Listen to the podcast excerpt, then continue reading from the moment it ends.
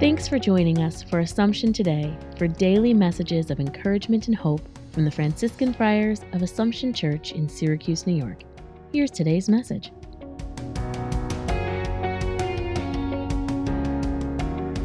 July the twenty-sixth. The reading from the book of Exodus relates how angry Moses was when he witnessed the idolatry of the Jewish people.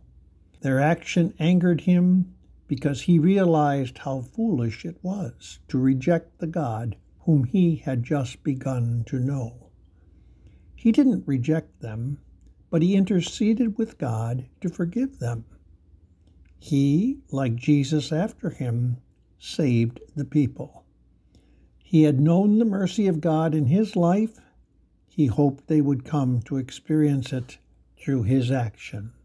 When we sin through less than perfect choices, Jesus does the same for us. Thank you, Jesus, for all you did to save me.